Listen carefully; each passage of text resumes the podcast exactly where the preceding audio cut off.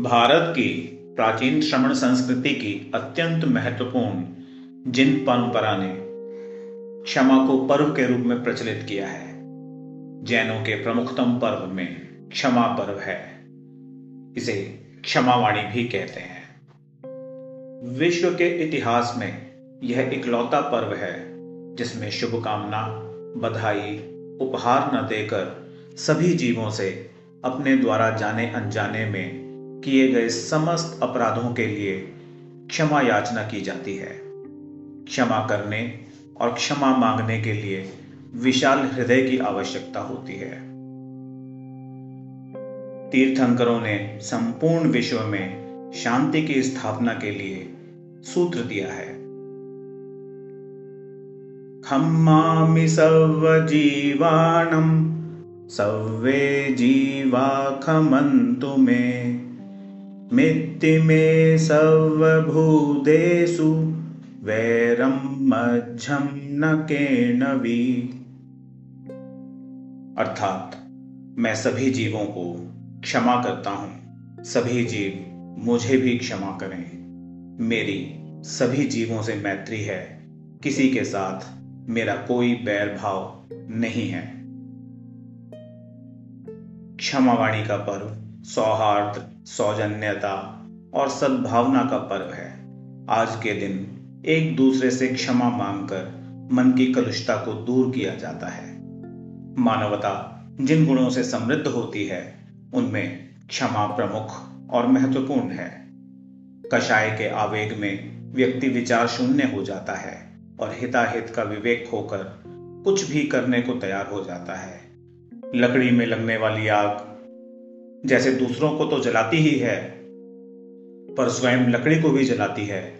इसी प्रकार क्रोध, कषाय भी हमें शारीरिक और मानसिक रूप से नुकसान पहुंचाता है। हमारी आत्मा का मूल गुण क्षमा है। जिसके जीवन में क्षमा आ जाती है, उसका जीवन सार्थक हो जाता है।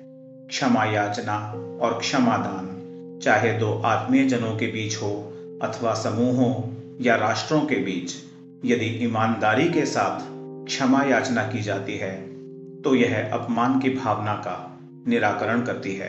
क्षमा में बहुत बड़ी शक्ति होती है। क्षमाशीलता का भारी महत्व है, लेकिन हम इसके बारे में बहुत कम ध्यान देते हैं। क्षमा का जीवन में बहुत बड़ा महत्व है। अगर इंसान कोई गलती करे और उसके लिए माफ़ी मांग ले तो सामने वाले का गुस्सा काफ़ी हद तक दूर हो जाता है। जिस तरह क्षमा मांगना व्यक्तित्व का एक अच्छा गुण है, उसी तरह किसी को क्षमा कर देना भी इंसान के व्यक्तित्व में चार चाँद लगाने का काम करता है। क्षमा याचना करने के लिए हमें अपनी गलती, असफलता और कमज़ोरी को स्वीकार करने की क्षमता होनी ज़रूरी है। पर निरंतर जीत के लिए हम इतने आतुर होते हैं कि अपनी गलतियों और कमजोरियों को स्वीकार करने की हमें फुर्सत ही नहीं मिलती।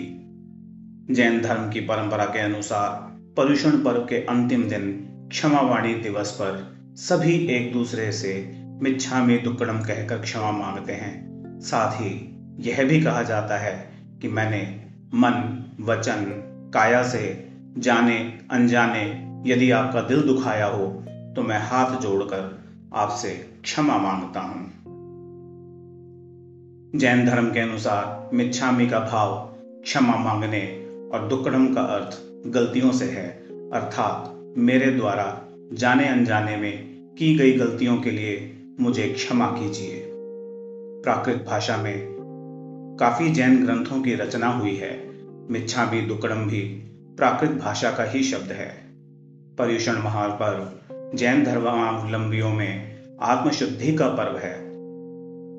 पर्यूषण पर्व आत्मशुद्धि के साथ मनोमालिन्य दूर करने तथा सभी से क्षमा याचना मांगने का सुअवसर प्रदान करने वाला महापर्व है।